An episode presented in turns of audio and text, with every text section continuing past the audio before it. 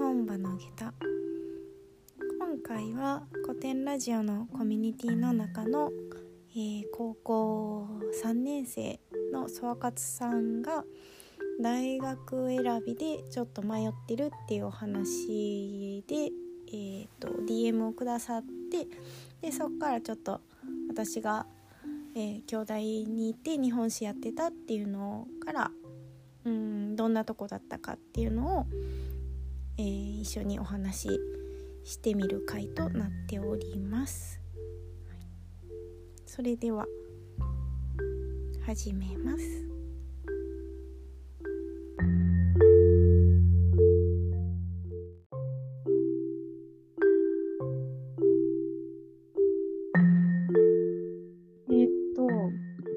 大学についてどんなこと考えてるとかはありますか？大学についてというか、うん。うんうん、なんだろうやりやっぱりやりたいことができる大学に入りたくて、はいはいはい、なんかまあたましばしば喋っていましたけどやっぱり、うんうん、奈良平安、うんうんうんうん、あと鎌倉とかそこら辺の時代が多分自分は好きで、はいはいはい、あそもそも日本史好きなのかな、うん、ちょっとよくわかんない。この間の樋口さん回を聞いたらめっちゃ好きが 伝わっていきました早速違った情報を流して申し訳なかったですけど、あれは。いやいや。なんか毛利家じゃなくて上杉家だったな。あなんかそう後に言ってはりましたね。はい。あのそれで、えー、っと、うんうん、なんだろうな。なんか最近、うんうんなんかに平安時代の日記の日記物とか、はいはい、あと空海についての本とか読んでて思ったのは、うん、なんか僕はうんその時代の考え方、うんうん、とか、まあ、はい、いわゆる背景的なもの、うんうんうん、あとその時代の人々の思想それこそ日記とか読むと、それが肌で感じられるので、そういうのを読んで、なんか少しでも、その時代に、なんだろうな、そういう文章を通して通近づきたいのかなっていう感じがしてて、だから多分歴史全般というよりもその一つの時代にフォーカスして研究するのがもしかしたら向いてるのかもしれないとか思ったりもしてるんですけど、まあ、僕あの割と飽き性なんです。いつ変わるかわからないです。はいはいはいはいはい。まあ、そんな感じで、うん、なんか大学を探してて、これは私学科なのか、哲学なのか、なんかそれとも文学部系、文学系なのかちょっとよくわかんないんですけれども、こんな感じですね。なんかえっ、ー、と兄弟の文学部に関して言えば、はい、入学時に専攻を決めない状態で入れる。ああ、そっか。そうそれはすごい私は良かったなって思っていて、はいはいはいはい。1回生の時に一般教養を取る。で、うん、2回生になったら、えーと、文学部の科目を取る。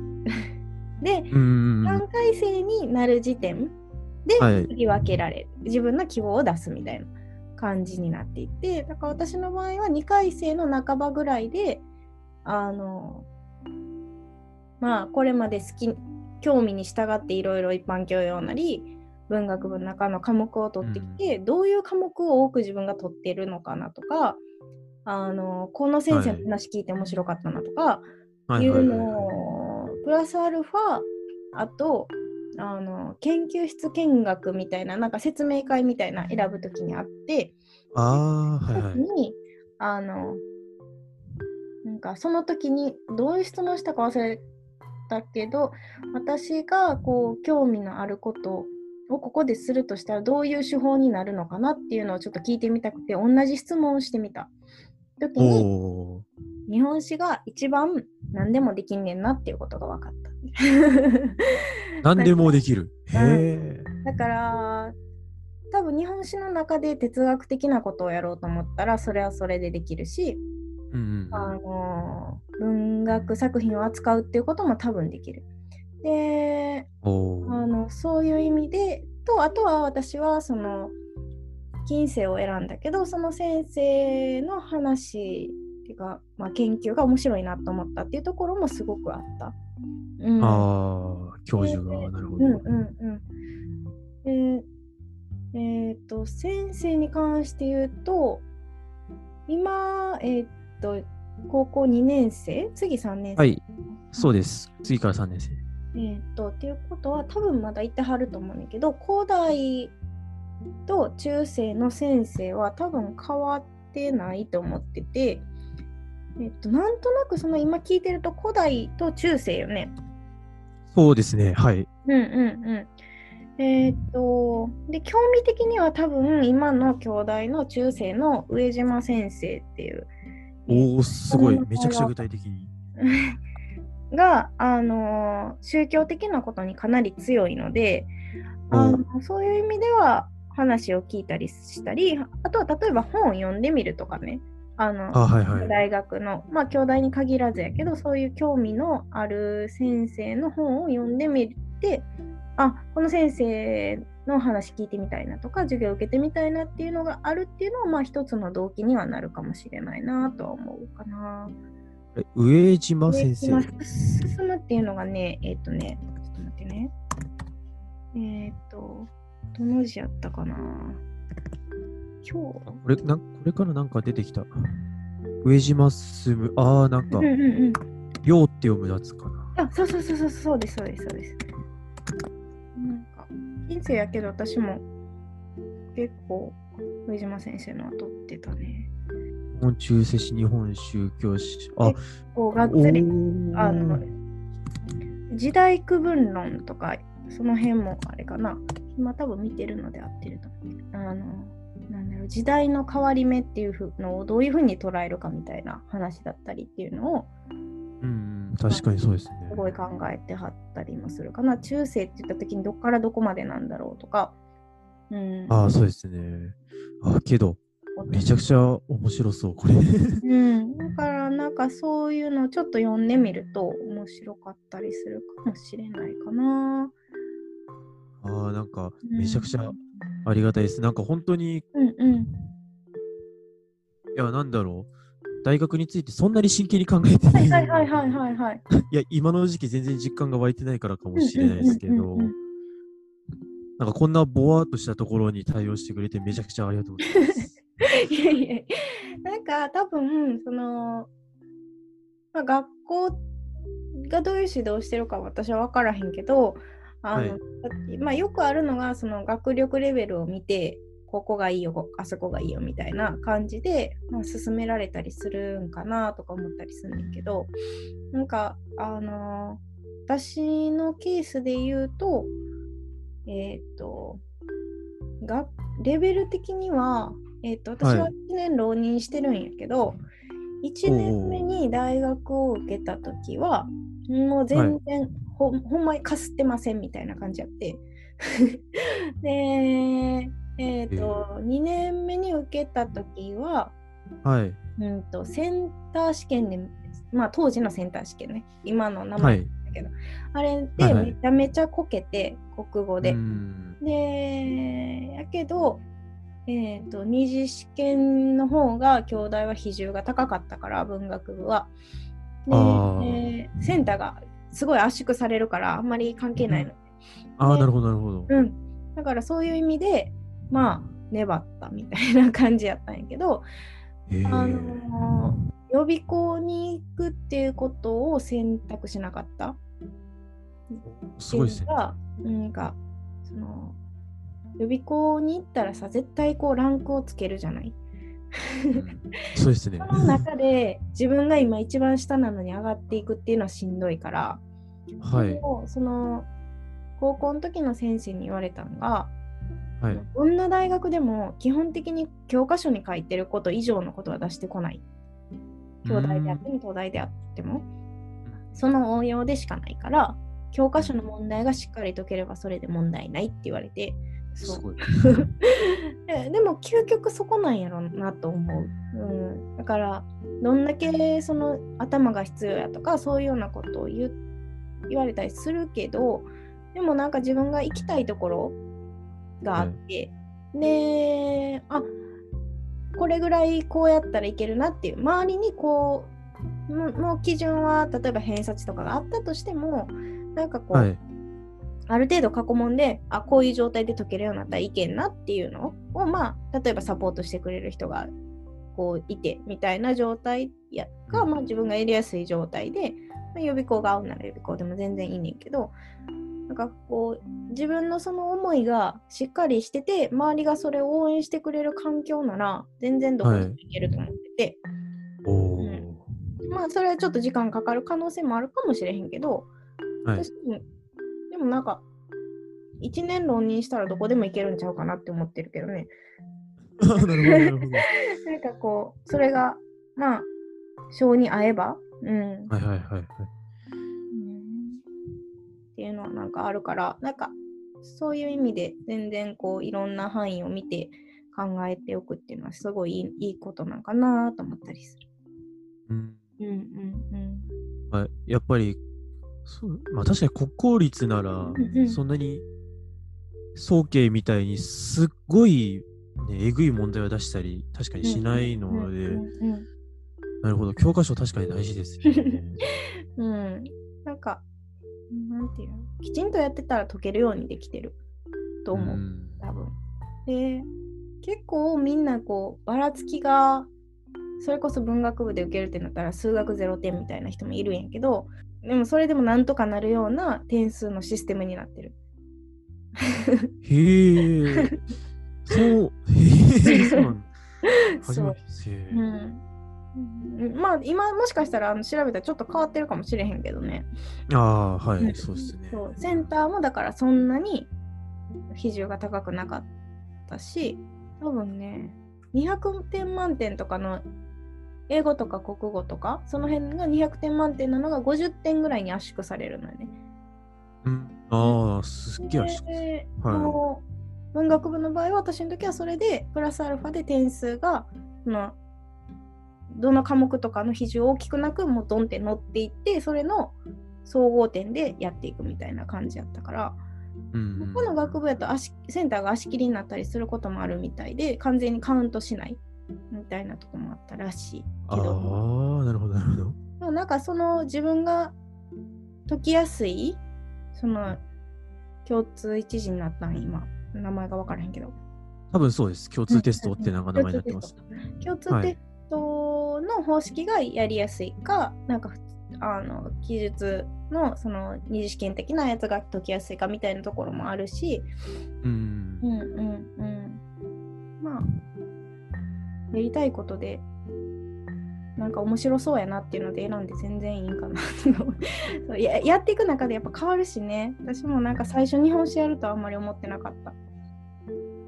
あそうなんですか。うんまあ日本の古典文化みたいなのは好きやから、はい、どっちかまあ消去法的に文学部やったしはい、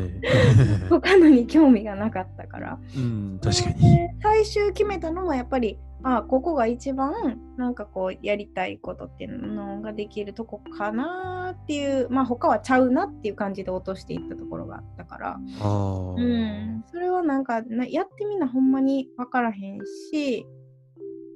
うん。なんかそのさっき言ってた国文文学系っていうのって結構、どっちかというとその国語国兄弟と国語国文学っていうくくりになってあの物語のその言葉遣いの例えば言語学的な方面。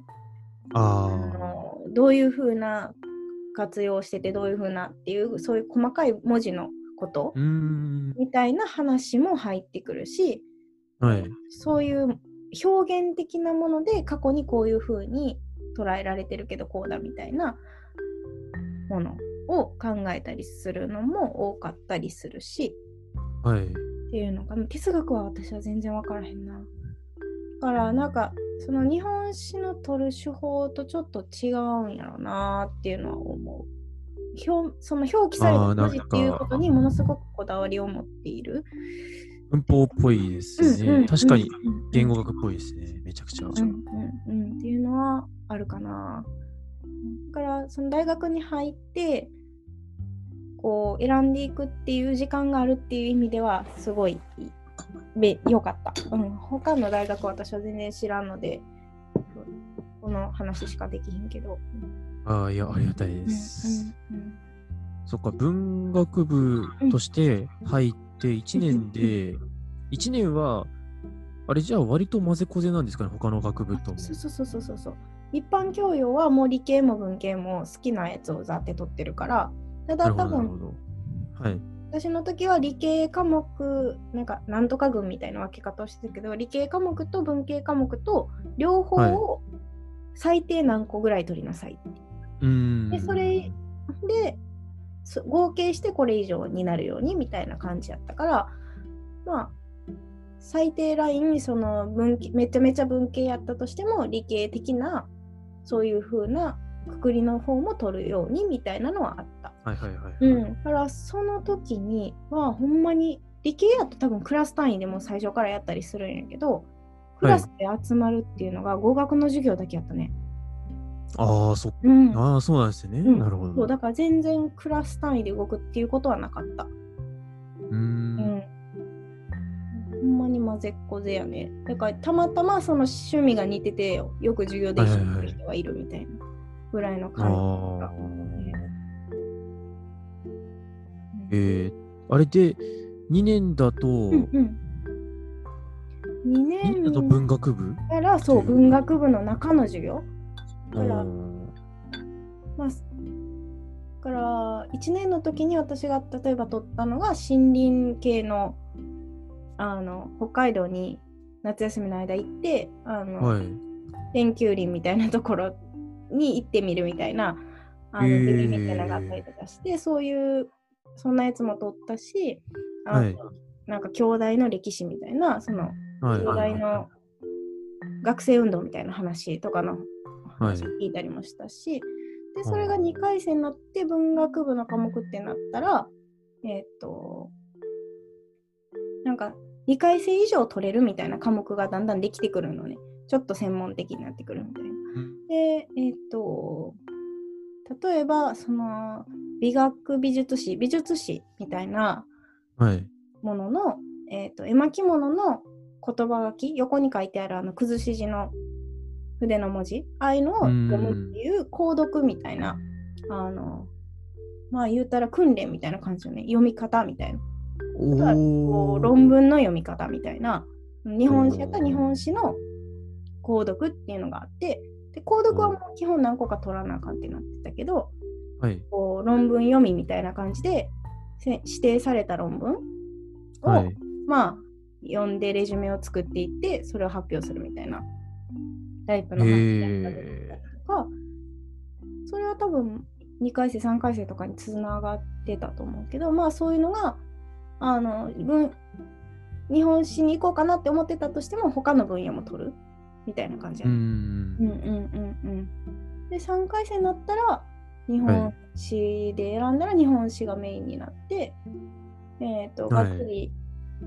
その論文みたいなものだけじゃなくてあの資料を読んでいく。あの、まあ、中世やったらそういう中世の寺院の文書みたいなやつ。もえっ、ー、と、2回戦の時からやってたかな、あの、演習みたいなやつを、ほんまの、その、文書が残ってて、で、博物館に所蔵してるやつを、はい、あの、先輩に教えてもらったり、先生もいてはって、実際に文字を起こしていく。はい、で、その、読み方やったりを教えてもらうみたいな授業があったり、実際にそれの読解みたいなので、あの、まあ、いわゆる日本史的に読み解くみたいなことを普通に授業の中であったり講義的なのもあるし実際に自分が発表するタイプの演習みたいなのもあるみたいな感じでだんだんちょっと専門化していくみたいな。なるほどなるほど。うんうんうん、それでなんかすごい大変だったんですよね、たまさん。それで私はね。なんかそんな話が。そう。やっぱりなんやろうーんとねまあ多分学部まではそれで全然いける。で、はい、ただ私はその問題意識的なものが低かった。あの歴史的な例えばこの研究においてうん、これまでこういうことが課題視されていてそれを解決していくためにこういう手法があるんじゃないかとかこういう資料からこう読み解けるんじゃないかみたいな視点がある程度必要なんやけどそれはえっとまあかなりの分量のやっぱり先行研究を読んでるとかあの自分自身でそれを興味を持って進めてないと出てこないっていうかわからないものでで私はこう本を読んでいくって言った時に結構レポートのために読んでることが多かった。あなるほどなるほど、うん。だから自分で研究をしていくっていう時にそういう意識が全くなくてで学部まではそれでなんとかなったんやけど院に上がった時にあれってなって でその状態やともうやっぱりその院に上がったっていう段階で、まあ、先生とかもそうやし、まあ、ドクターの先輩とかもそうやけどやっぱり一研究者としてやっていこうよっていう意識がものすごく高い。うん、でから先生のことを先生って呼ばんとなんとかさんっていう風に呼ぶっていう、同じ研究者やからっていう感じの意識があったりもするので。あなるほど。だからそういう意味でこう、まあ、ついていけへんなっていう、うん、ちょっと勉強足らんわっていう自分に気がついたっていう意味で、ねまあ、ものすごい勉強にはなったけどなかなかこうハードやったなっていうのはある。うん、まあねなんかそうそれが好きでもうなんやろ意識せずにやってしまえるっていうタイプの人も多分いるし、ももっと前にそれに気がついてやっていけるっていう人もいるんやとは思うかなっていう感じやね。うん。なるほど、なるほど。実践向けにおなんか落としていくみたいな感じか。そうね、なんか、うん。院に入ったらちょっと、あれ、意識が違うってなった。あそんな、すってかみんな変わるのか？変わるんなんかね、周りが多分、うんあのす、でに意識してたことに私が気がついてなくて、院に入った時に気がついたんやと思う。はいはいはいああ、うん、私はなんかこう大学時代をなんていうの学部卒にしてしまうとあの、就活がまあ今ちょっと変わってるけど3回生ぐらいから始まるやん。でそうすると、うん、3回生で日本史に入るわけよ。だから専門分野ないわけよ。でそのまま就活に行くとあの全く卒論もやっぱり院に上がる人と就活する人とは全然違うのね。先生とかもコメント全然違うし、もう期待してないから、あのもったいないなと思った。うん、せっかく受験して大学入って、うん、あのまあ、なるべくこうレベルアップしたいなみたいなところがある状態なのになんか生活ってなった時に、はい、そっちを犠牲にするのかって思ってしまって。でだから妊娠を決めたっていうところもあったから、はい、うん、なんとなくねそこはこう そういう意識で上がってしまったから、うん、っていうところもあるね。まあ、研究者を目指してたわけじゃないし。いやまあ確かに3年からなんか、3年になってやっと感が、ありますね。そうなんだよ。まあ、もちろんね、その最初の2年っていうのでいろいろやれるっていうのは私としては良かったし、はい、就活っていうのがねシステムが変わったら多分変わるんやけどねかやりやすさというか。うん、はい。で、院に、院に行く時もやっぱりじゃあ、うん、院って試験勉強なんですかね？あるあるある。なんか院試はあんねん。ああ、やっぱり。えっ、ー、と、結構日本史はがっつり外部の人も内部の人もほぼ同じような基準で試験を受けさせられるから、えーと、英語のもあったし、うん。はい、日本史やったらその日本史の文書をあの読解する文字を起こすみたいなこともややらなあかんし、うん、えこう文学部のその歴史系の、えーと、日本史とえっ、ー、とね西洋史とか西洋史東洋史、うん、でなんかね兄弟は西南アジア史っていうのがあるのね。おおほうほうほうほう。兄弟にしか多分ないねんけど、西南アジアっていうかなり広いくくりなんやけど。西南アジア？えっと、え、中東とか？え多分そうそうそうそう、その辺とかを、まあ、かなり広く扱うっていう。ああ、なるほど、なるほど。うん、で、そういうところと、あと考古学をまとめて、その歴史系っていうようなくくりにしていて、で、なんかその中から一問選んで、それの問題を解くみたいな、自分の専門以外のところね、で解くみたいな試験はあった。で、お結構、はい、うん、今のなんか西南アジア史とか考古学とか、全部がその何なんか私学的なくりで？そうそうそうそう。全部私学的なくくりになってる。でその中から自分の専門外のもの一つをそう陰心では選ばなあかん。ああなるほどなるほどっていう。そうそうそう。ええー、すごい。うん。ほら内部進学でも落ちる人は普通に落ちるのね。あとはあの卒論の指紋かな。でプラスアルファであるんやけど。ま